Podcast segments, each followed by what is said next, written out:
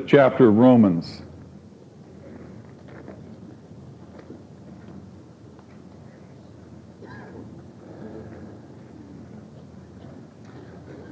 I want to take a few moments by way of review to uh, just kind of cover some territory we've already covered, just to review it. The whole point is to bring again into a little clearer focus, hopefully, the present section that we're studying in the fifth chapter of Romans. Some of you have not been with us for the past year and a half as we've been studying, making our way through Romans, but many of you have been with us faithfully. and I just, by way of a review and reminder, I want to have you catch the the flow of Paul's thought up to this point and see how this chapter, which is a very critical chapter to understand, fits in his flow of thought. And how masterful he is as he designs and writes uh, the book of Romans and what his purpose actually is, what he's trying to convey to us. You can think of the uh, book of Romans literally as um, the gospel according to Paul. It's his statement of the gospel in great detail. It's the absolute definitive word. It's the last word on the on this or the statement of Christianity. He's not writing to solve any problems in the church as he does in Galatians, as he does in uh, Corinthians and Colossians and so forth. He is writing to convey in great detail, very carefully, the gospel what God's plan is all about, what God is doing, and how men fit into his plan. Now, he's written it to the church at Rome. As you know, Paul was a church planter, he was a missionary. Uh, the church at Rome, he did not plant, he didn't start that church. We don't know really who did. All we know is a church showed up in Rome. And Paul has wanted to go to Rome for a long time because as a missionary, he wants to carry the gospel even further west on into Spain. And if he can get to Rome, he can use Rome as a base of operations.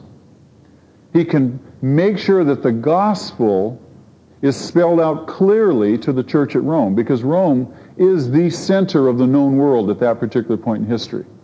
It's the capital of the Roman Empire. And everything goes through Rome. And so if the gospel is firmly planted in Rome, Paul knows that the gospel will be spread throughout the whole Roman Empire. And so there's great wisdom in the strategy on Paul's part to get to Rome. But before he can go there, and he tells us early in the first chapter, after he's identified himself and, and uh, given a salutation to the church there at Rome, he tells us and tells them that he's longed to see them, but he's been prevented from getting there uh, for some time. Part of the reason also for uh, going to Rome, as I had said, was that he wants to go further west, but he wants to have them have this letter so that when he arrives, he won't get beat up. He won't get chased out of town. If you read the book of Acts, every town that Paul goes to preach the gospel, he gets attacked. There are some people who receive him with uh, great joy in the beginning, but then the Judaizers follow on shortly thereafter, and Paul always ends up getting chased out of town, getting beat up, getting stoned. Uh, terrible things happen to him. So he figures if I write these guys a letter, and, and they, they have a word from me, maybe when I get there I'll have a nicer reception than, than in the previous cities. So there's lots of reasons for him writing this letter. He says uh, that he's not ashamed of the gospel, chapter 1, verse 16. This is an astounding statement. It's not only that he's not embarrassed to preach it, and that certainly is a major consideration, but when he says, I'm not ashamed of the gospel, he's saying, I'm not ashamed of it. I'm not embarrassed by it. I think it is absolutely the greatest thing going. It is great news. It's the great news of God. I'm not ashamed of it because it's sufficient for every need. It's sufficient for all man. It's sufficient to deal with every problem man struggles with. And it's sufficient to set men free. He says, I'm not ashamed of the gospel because it is the power of God for the salvation of everyone who believes. Powerful statement. And now, as he begins to, before actually he tells us the good news, he has to tell us the bad news. Now, you have to go with Paul's flow of thought here. In the first chapter, from verse 18 uh, through chapter 3, verse 20, he tells us the bad news. He says there's some bad news. And I've got to tell you the bad news before I can tell you the good news. And the bad news, he says, is that God is pouring out his wrath from heaven against all the godlessness and wickedness of men who suppress the truth by their wickedness. So God's pouring out his wrath. That's bad news, would you say? And not only against the incredibly wicked people of this earth, not only against the totally immoral, the despicable people, God is pouring out his wrath, he goes on to say in the second chapter, against all those people who are trusting in their own personal human righteousness, their own self righteousness. The fact that they, and their own actions in life, are justified before God. They don't need Christ. That's their thinking. God's pouring out his wrath against the wicked and against the self-righteous. But he doesn't even stop there. He goes on to say God is pouring out his wrath against even the religious people. And he uses the Jews as the classic example, the illustration of the religious people of his day. All of those people who are trusting in ritual and ceremony, in rules, in law, the fact that they attend church or attend the synagogue, just the fact that they've been baptized, none of that is going to save a person from God's wrath. And the whole bottom line, he says toward the end of the third chapter, he says that the, the whole world is held accountable to God, that every mouth may be shut. Everybody's in the same boat. He goes on to say that there is no difference, for all have sinned. Now he's got to give us the bad news. He's got to, he's got to tell us that, that everybody's in the same boat. Nobody escapes. And he takes two and a half chapters to do that. And then in the space of five verses, verse 21 through 26 of the third chapter, he gives us the good news. He said, You can escape God's wrath. You can be free from the power of hell and sin and death by putting your faith in Jesus Christ. Very simply. That's the good news. Jesus will free you. Jesus will save you. Jesus is the source of life. You can escape God's wrath. Now, he says you put your faith in Christ. He introduces the concept of faith now. He's given us the bad news, then the good news. The good news comes by faith, by believing. And to underline that, he writes the fourth chapter of Romans. In the fourth chapter, he uses Abraham as his example of a person who believed God and who was justified by faith. Abraham is the classic example, the classic illustration of a person who is righteous before God because he believed God. Not because he obeyed the law, not because he was a good person, not because he did all these good works was he justified. He was justified solely and simply and purely because he believed God. And Paul writes the whole fourth chapter to help us understand that. It's by faith and faith alone. Now, why is this so critical? Why is this critical to understand? Because we as human beings are so conditioned to earning things from one another, to earning respect, to earning uh, credibility, to earning uh, being loved, being accepted. In every one of our relationships, we put conditions on people. And unless they meet our conditions, we are not going to be gracious and loving and accepting to them. Can you relate to that? We do not love people unconditionally, just for them. We hate them unconditionally, just for them. It's easy to despise somebody just because they are who they are. It's easy to get in a conflict with somebody just because they are who they are. It's not easy to do the opposite. But you see, with God, God loves us just because we are who we are. He loves us in spite of ourselves. He wants to give us salvation as a free gift. And the only way we can receive that is if we believe Him. Nothing we can do can earn His grace. Nothing we can do. We don't even deserve it. And so Paul writes that fourth chapter. The question will come up because of our condition because we're so used to earning stuff from one another. The question comes up, well, are you sure believing is sufficient? Shouldn't it be believing plus something? I mean, believing is so intangible, isn't it? Faith is such an intangible kind of a thing. It'd be, I'd feel much more secure if I knew that I could do works. If God accepted me on the basis of my being a good person, that would really help me. No. No. Oh, I feel so insecure. I feel so insecure. You tell me it's just by faith. I just, just believing God accepts me and makes me righteous. And in response to that question, in response to that dilemma, Paul writes the fifth chapter. And then he goes on to expand the fifth chapter into the sixth chapter, the seventh chapter, and the eighth chapter. Paul takes four chapters out of this letter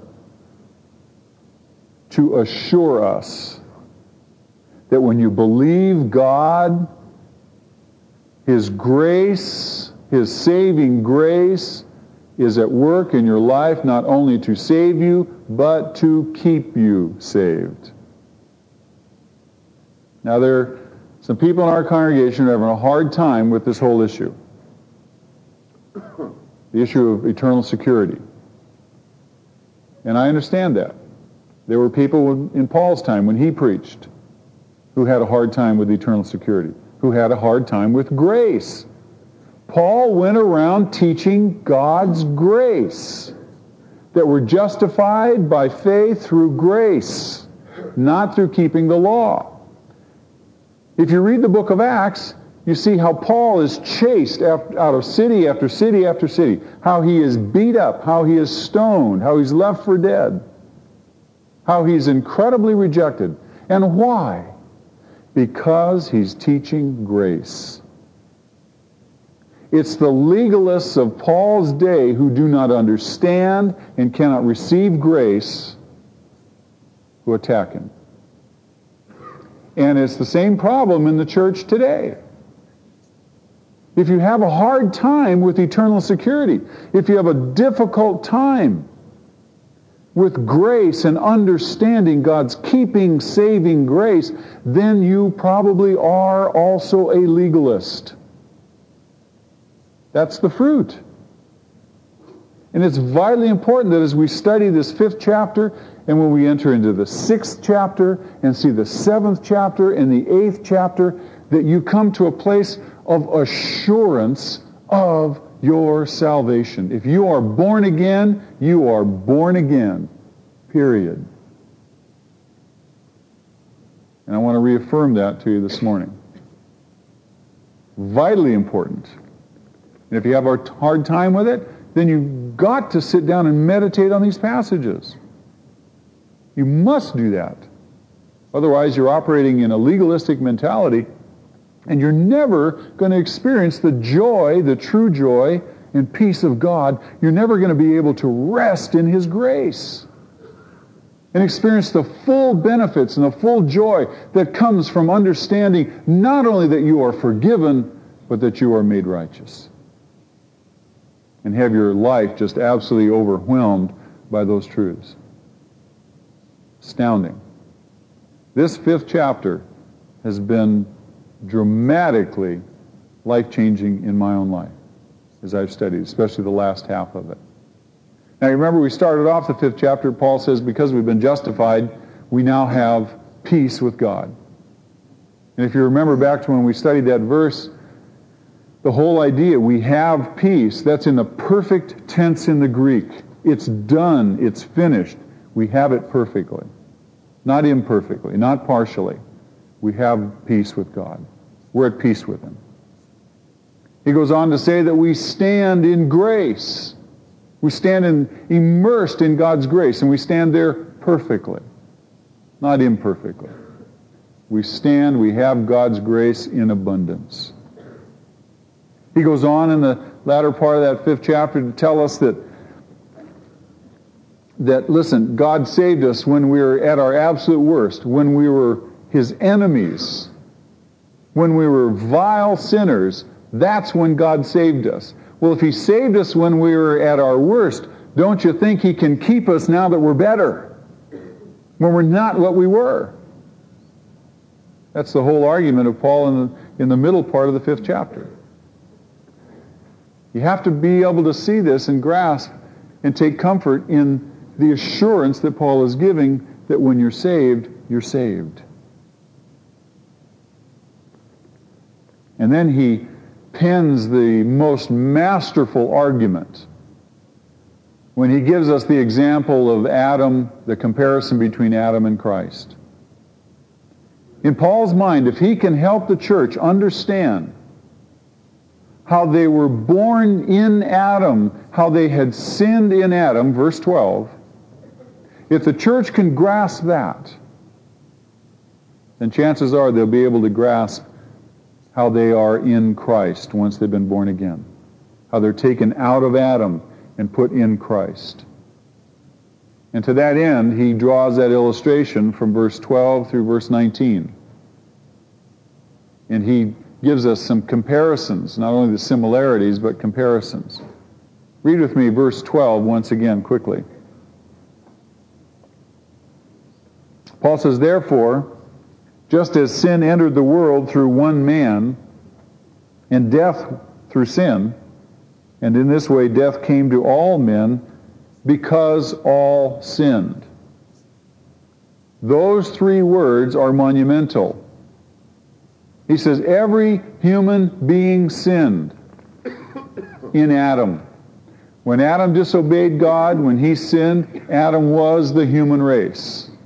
The whole human race sinned in Adam. You and I sinned in Adam. Every human being who would ever be born sinned in Adam. That's a vital point to understand and to grasp and to um, uh, take ownership of. That's the reason for our condition. We sinned in Adam. Now, verses 13 and 14 are a commentary on verse 12. They go a little further to explain what he's saying in verse 12. And basically, he points to the reign of death. The Bible says that the wages of sin is what? Death.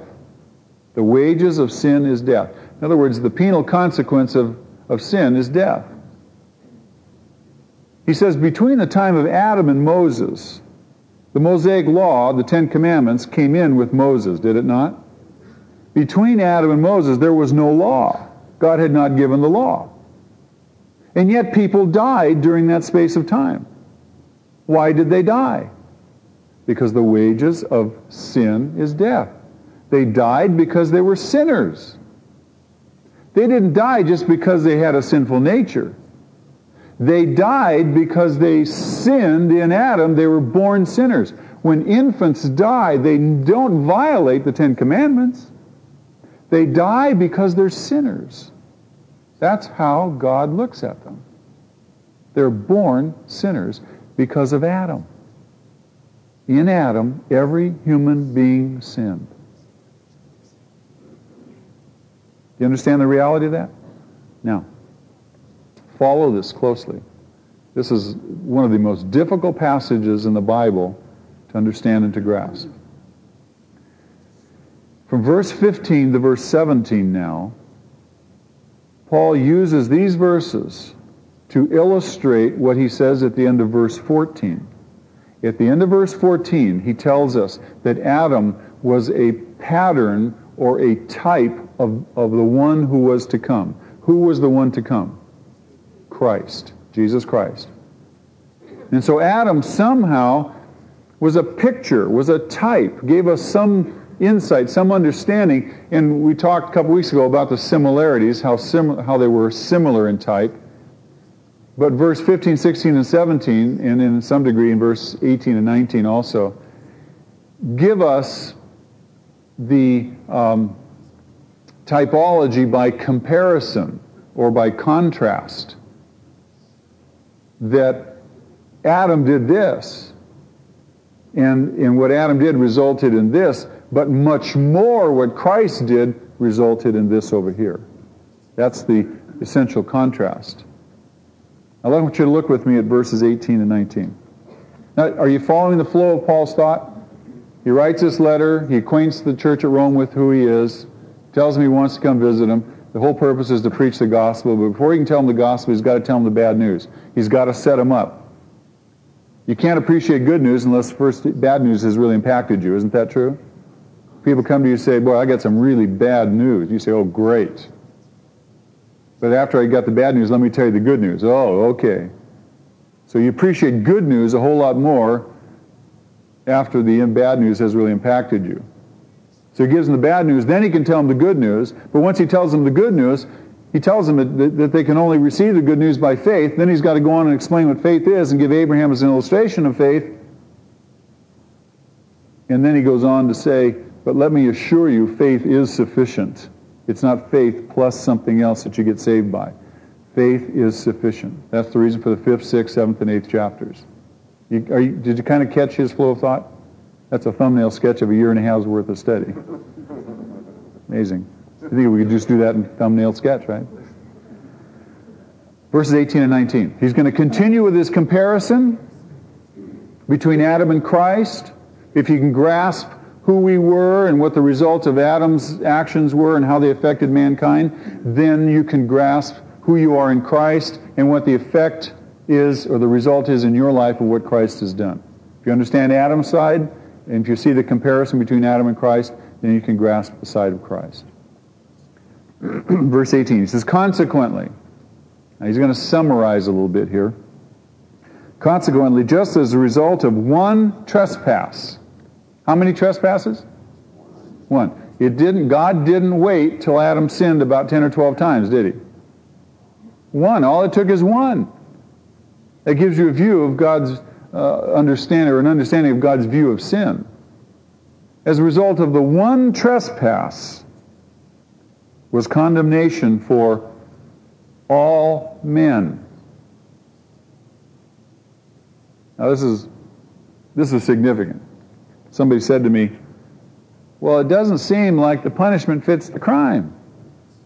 I mean, after all, if you go back in the book of Genesis and you read about the crime, all the guy did was eat a piece of fruit. If you went over to Lucky Market and stole an apple, and they arrested you and said you, you're going to go to the gas chamber, would the punishment fit the crime? No. But in this case, it does.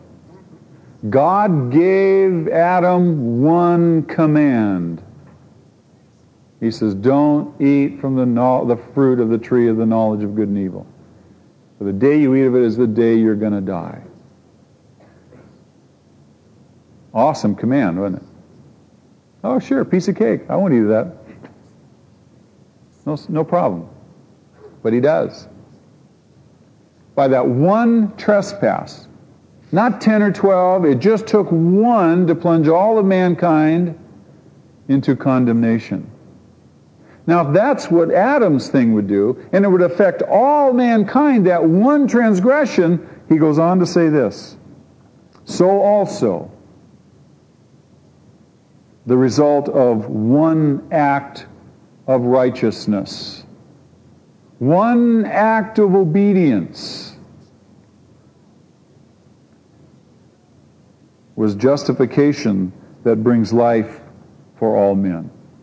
Jesus Christ, in his one act of obedience, what was the one act of obedience? It was dying on the cross.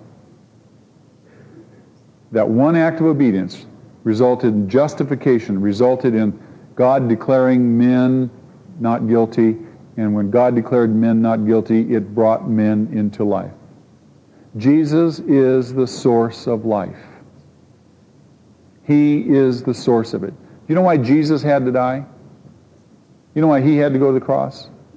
Because he's the source of life. Let me read to you from John's Gospel in the first chapter.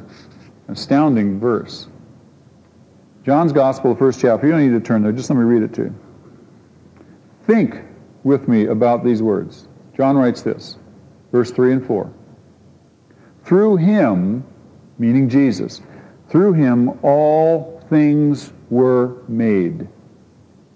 Through Jesus, all things were made. Now listen. Without him, nothing was made that has been made. If Jesus wasn't around, nothing would be made. Now, if everything was made through him, then that which would be remade would have to be remade through him. Now, what's been remade?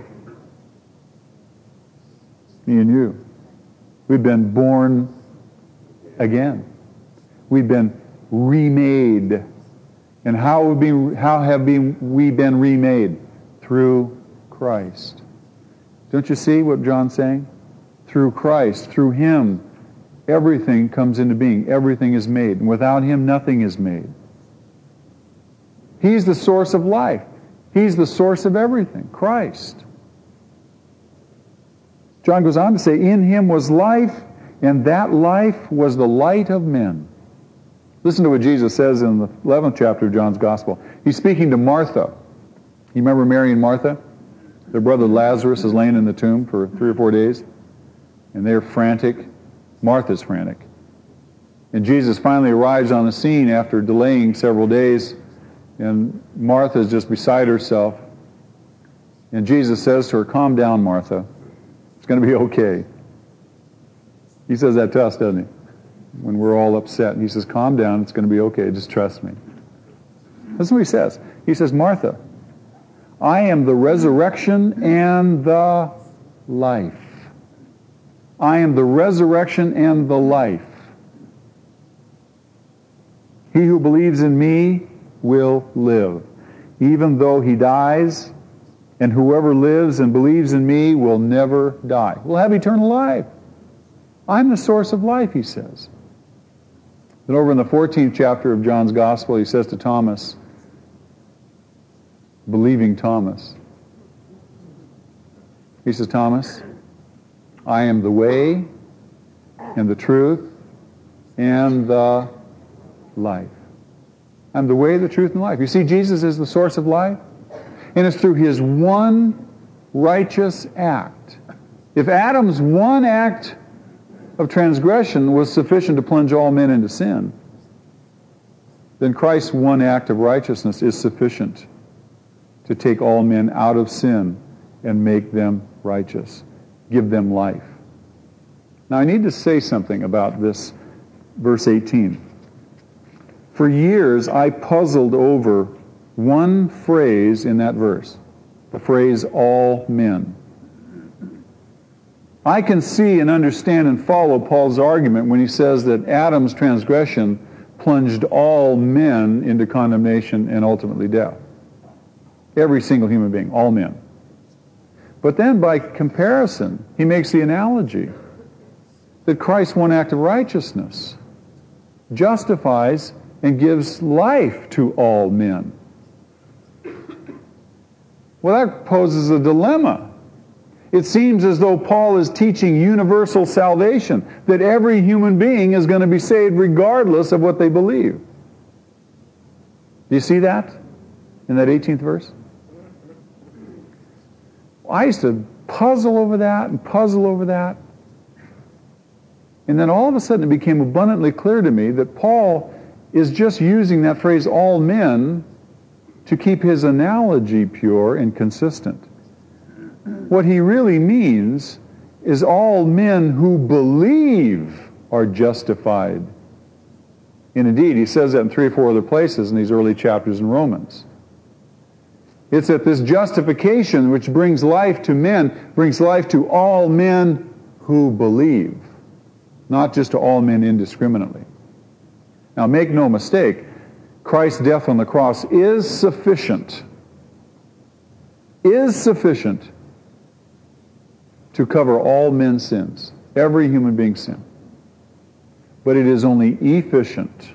There's a difference between sufficiency and efficiency. It's sufficient for everybody's, but it's efficient for those who believe. Do you understand that? Does that make sense to you?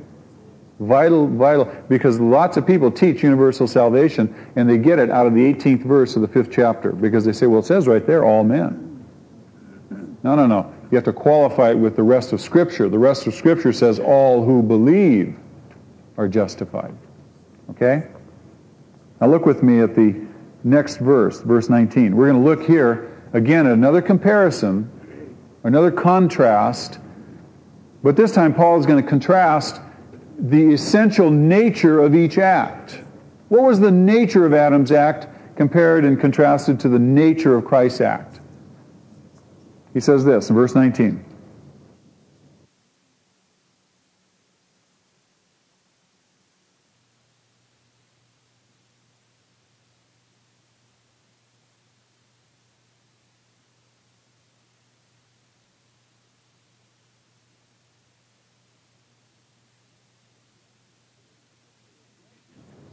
For just as through the disobedience of the one man the many were made sinners, so also through the obedience of the one man the many will be made righteous.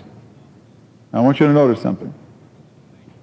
The essential difference, or the nature of each act, Adam's was an act of disobedience. Christ was an act of what? Obedience. Obedience. Adam disobeyed God. Christ what? Obeyed God.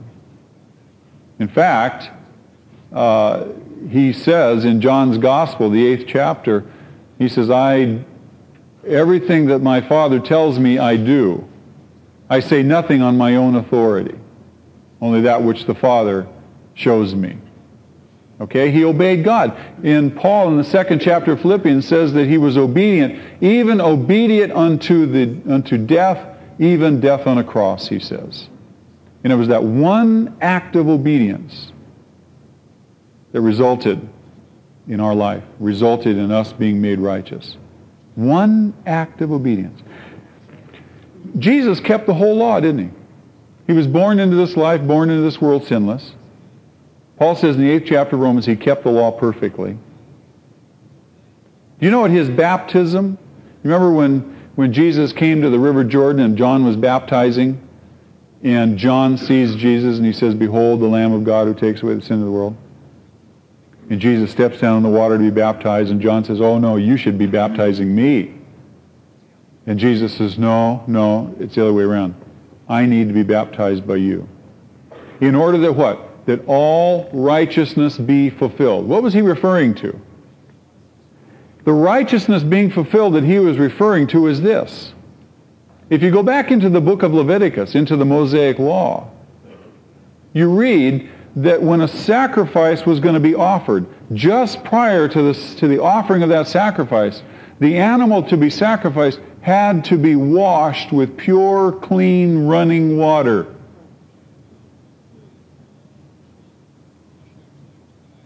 And Jesus says to John, it's very important that you baptize me. It's very important that I, the sacrifice, be washed by clean, pure, running water before I am sacrificed. That I fill, fulfill all righteousness. He fulfilled the law in every detail. But his fulfillment of the law, his obedience through his life, his whole life was an act of obedience. It wasn't how he lived his life that Paul is talking about. It was his obedience unto death, even death on a cross, that Paul is talking about. That's the one act, his death on our behalf, that takes our sin. That's the one act of obedience that Paul refers to by which we are made righteous. Now let me ask you a question. In Adam, through Adam's one disobedience, all men are what? Sinners, are they not? Now let me, let me help you understand something. Men are not sinners because they're sinful. Men are not sinners because they commit acts of sin. It's the other way around. Men are sinful and commit acts of sin because they are first sinners. They're born sinners. They have been made sinners. You see that word? You see that phrase in the 19th verse?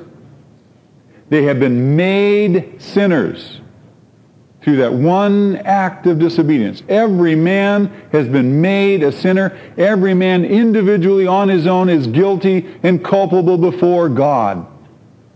Every single human being is a sinner. And that's why we have a sinful nature. That's why we commit acts of sin. What do sinners do? They sin. A lot, don't they? Now I want you to see the glorious truth. And if you see this and can grasp it, it will set you free. Just as we were made sinners in Adam because of Christ's one act of obedience, one act of righteousness, we have been made what? What? We've been made, say it, We've been made righteous. Now, how many are born again this morning? How many of you are born again? Raise your hand. Everybody that's born, born again, raise your hand. Okay. How many of you are sinners? Raise your hand. No!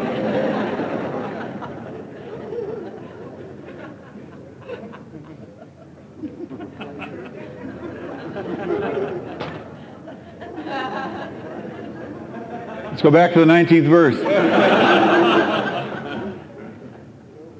when you were in Adam, you were made a what? You were made a what? Sinner. Now that you're not all, no longer in Adam, but you're in Christ, you are made what? Okay, let's do this again. How many are born again? All right. You're born again? How many are sinners? Praise God.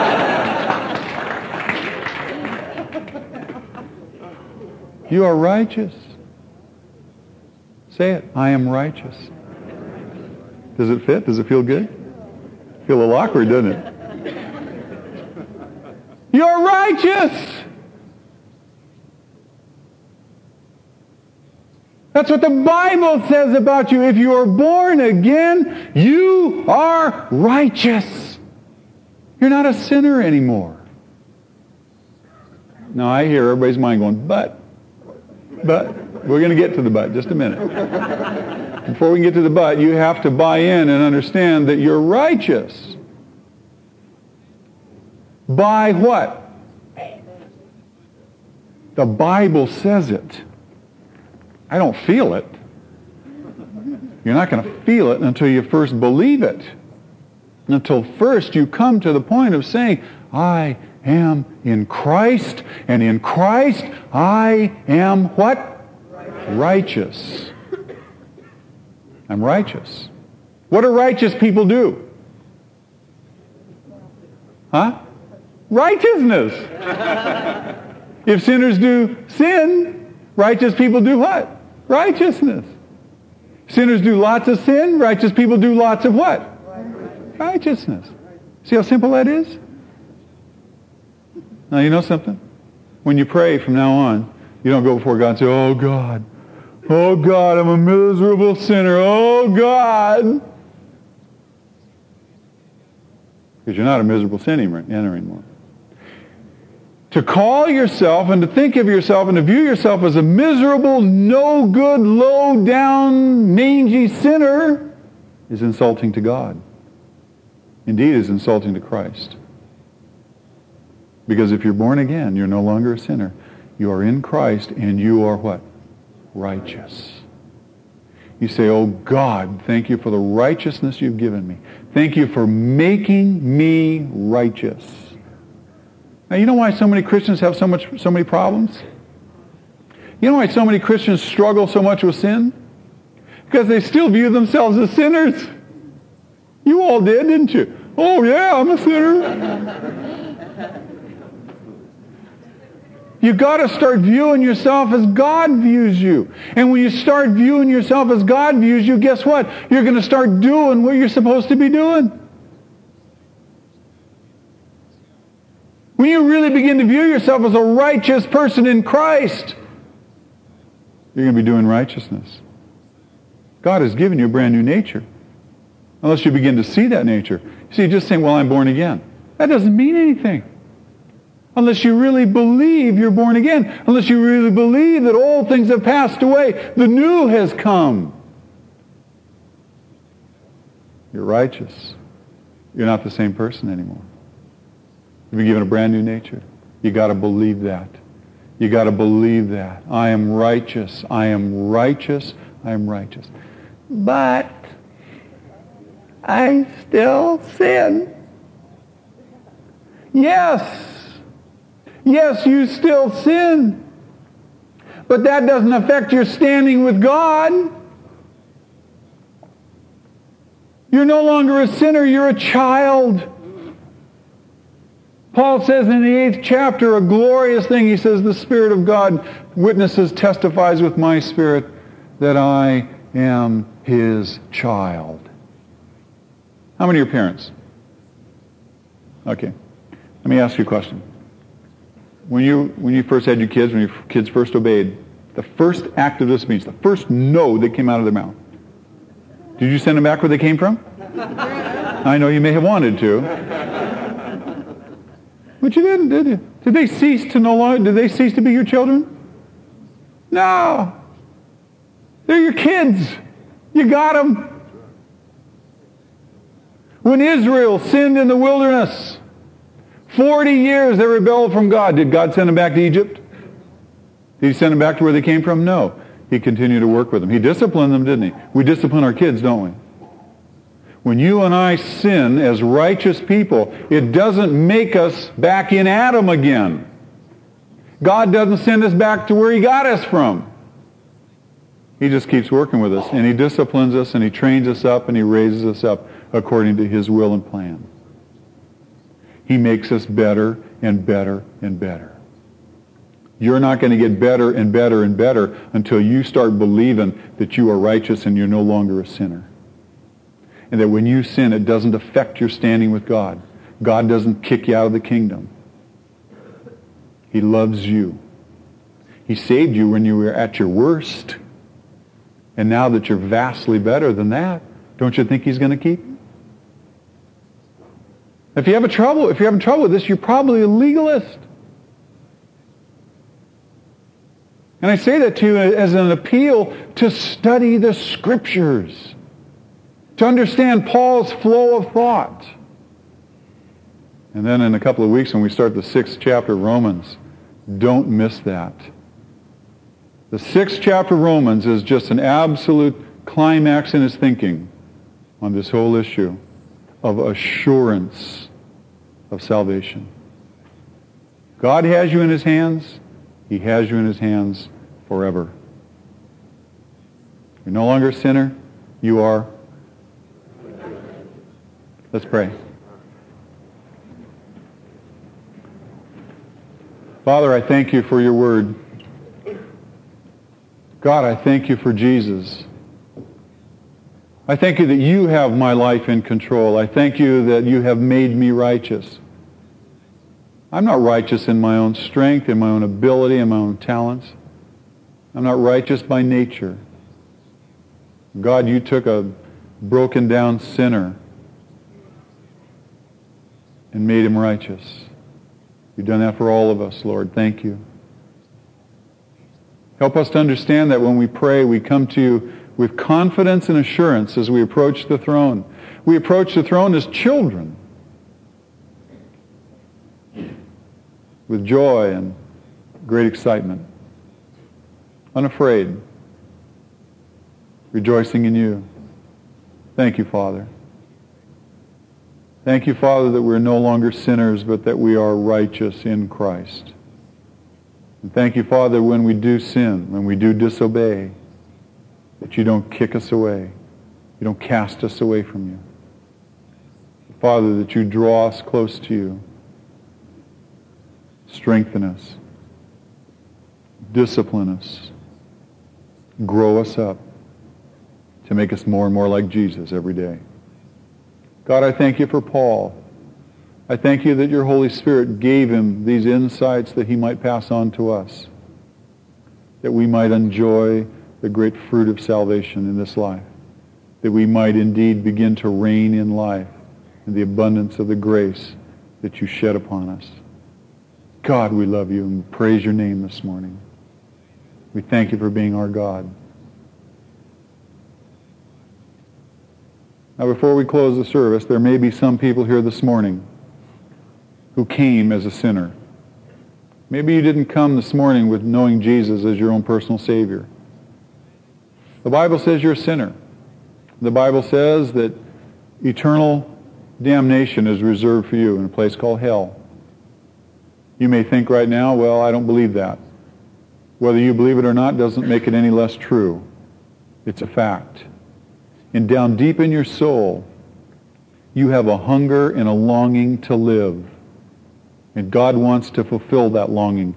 He wants to give you life abundant, eternal life forever with Him. Glorious life. And all He asks you to do is to trust Jesus, to believe in Jesus. You say, well, I have to give up this. Well, I have to give up that. Yes, you'll have to give up a lot. You'll have to die. You have to humble yourself and put aside your pride and your ego and say, Jesus, save me. I see now that I'm a sinner.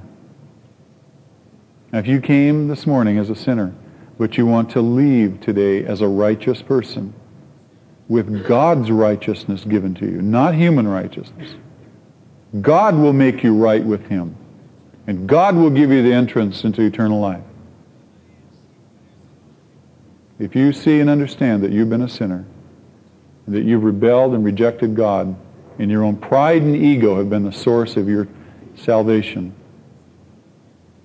if you've seen that and you know now that you need Christ and Christ alone, then I'd love the privilege of leading you in a prayer, a prayer of repentance and a prayer of acceptance of God's grace. But I need to know if there's anybody that wants to pray to be made righteous this morning. And if you want to pray, you can signal me just by standing up. So I ask you now, if there's anybody at all, just go ahead and stand right now.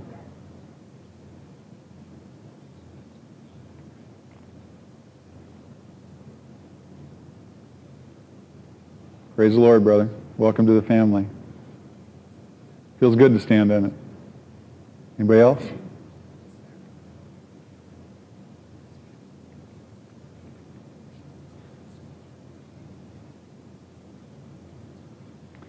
Jesus said, if you're ashamed of me and you won't confess me before men, I will not confess you before my Father in heaven. Don't delay. God's talking to your heart. You best stand.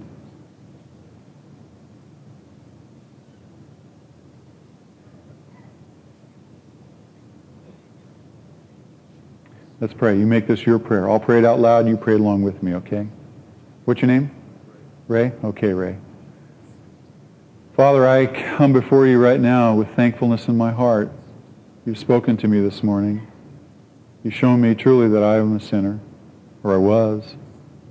Just by this mere act of standing, I acknowledge that everything you say is true, and I believe you. And right now, I put my faith in Jesus as the sole source of of my salvation. I understand now that Jesus took all my sin and all my guilt from before you and took it on himself. He became the sinner instead of me, and, and then he gave me his righteousness. I understand now that I'm born again, that I'm renewed, I'm made new, and no longer am I a sinner, but I'm a righteous person, that I have your righteousness, God. I have eternal life. I'm going to live forever with you, gloriously, abundantly.